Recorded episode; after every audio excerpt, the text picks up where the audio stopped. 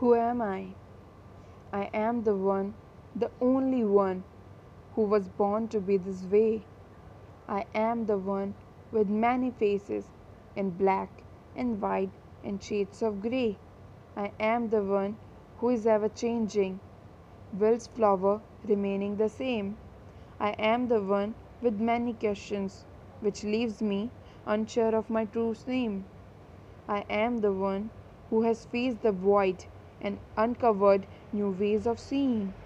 I am the one who enters that space to experience new ways of being.